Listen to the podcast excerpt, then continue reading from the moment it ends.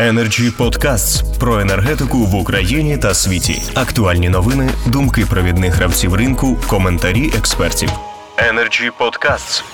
Доброго дня, шановні колеги. Мені дуже приємно бути тут з вами сьогодні, тому що дійсно сфера теплопостачання, на мій погляд, і на погляд нашої спільноти, в останні роки недооцінена. Майже ніхто не звертає увагу на те, що робиться в централізованому теплопостачанні ні на державному рівні, ні на місцевому. Є деякі міста, які можливо більше приділяють уваги, але в основному то є така загальна тенденція. Особливо тяжкий період мені здається настав останні роки, тому що відсутність повна відсутність стратегії розвитку, стратегії е, напрямків, е, на мій погляд, просто знищують централізоване теплопостачання. Наприклад, майже рік Верховна Рада не, не могла прийняти дуже важливий законопроект 2458, який би Дозволив теплопостачальникам е, перезаключати публічні договори Тобто цей процес був заблокований. Також був заблокований процес повністю вводу в дію закону про житлово-комунальні послуги. От стільки 2458 був проголосований у грудні 2020 року, але досі залишається не підписаний президентом і це також несе збитки нашим підприємствам, тому що ми не можемо застосувати новий тариф, який нам затвердило НКРЄКП в грудні, без тих публічних договорів, щоб перейти масово на них. В такому разі теплопостачальники повинні витрачати свої власні кошти, яких і так обмаль, тому що ну всі знають, не буду нагадувати і 217 постанову, яка фактично не залишає підприємствам власних коштів, вже не кажучи про розвиток. Також болюче питання це ті зобов'язання держави перед перед теплопостачальниками за різницю в тарифах. Наприклад, нашому підприємству з 2018 року ніякі кошти не перераховуються. Тобто, 18-й рік то був останній рік, коли держава якось компенсувала ту різницю в тарифах. На сьогоднішній день заборгованість перед нашим підприємством це 493 мільйони. Це підтверджена заборгованість і вона продовжує зростати. На жаль, усі наші звернення. А я як директор КП і там інші колеги в інших містах.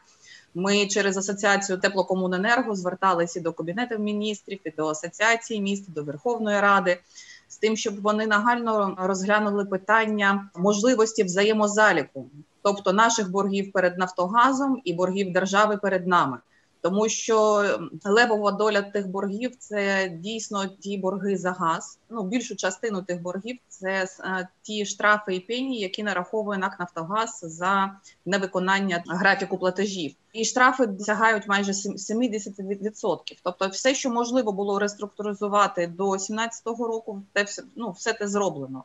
Залишається питання, що робити з боргами перед НАКом після 2017 року. Energy Podcasts чому полягає проблема основна для наших підприємств? Відсутній як, істочник погашення тих боргів, тому що в нашому тарифі ніякі там санкції, штрафи, пені нічого не передбачено. Більше того, ми не можемо накладати ніякі штрафні санкції на наших е, абонентів, тому що.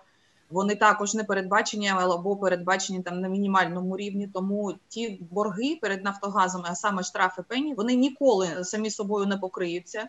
І тут два варіанти: в одному випадку вони лягають на місцеві бюджети, і тоді ми отримуємо, що громади ну там замість того, щоб будувати школу, садочок, лікарню, якусь дорогу, яка є необхідністю, так вони повинні витрачати левову долю своїх е, бюджетів на одне єдине комунальне підприємство, без якого вони також не можуть залишитись, тому що це люди, і це перш за все велике соціальне навантаження, тому що наше підприємство ну воно не просто поставляє тепло, це об'єкт критичної інфраструктури, це соціальні об'єкти, які ми забезпечуємо теплом. Тому е, міста, не маючи іншого виходу, фінансують такі підприємства самі і замість того вони не вкладають кошти у розвиток соціальної інфраструктури. Тому це питання взаємозалік боргів перед Нафтогазом, це приведення законодавчої бази у відповідність, тому що ми стикаємось е, дуже часто з невідповідністю нормативної бази. Коли один закон суперечить іншому, коли немає підзаконних актів, коли вони розробляються з запізненням, і все це створює ті умови, що підприємства, майже всі підприємства теплокомуненерго по Україні, це майже банкрути, тобто вони існують лише за рахунок місцевих бюджетів. Все перекладено на місцеві бюджети, і ви що хочете, те й робіть. Але це надалі так не може існувати, тому що наше обладнання воно не модернізувалось в тому об'ємі, який був потрібен так останні роки. І на сьогодні ми маємо застаріле обладнання, відсутність енергоефективного обладнання то ми витрачаємо шалені кошти на перш за все енергоносії. І тут потрібна державна програма, яка би стимулювала такі підприємства переходити, застосовувати якісь енергоефективні технології. Але перш за все нам повинні дати інструмент питання модернізації. Так це ж знов таки питання тарифу, і в тарифі це повинно бути закладено. А ми стикаємось з тим, що тариф він регулюється ну в ручному режимі. Тобто тут ви можете підвищувати тариф, тут не можете. Хоча в законі про теплопостачання чітко вказано, що тариф повинен відповідати тим витратам на виробництво теплової енергії, які дійсно реальні і підтверджені фактично.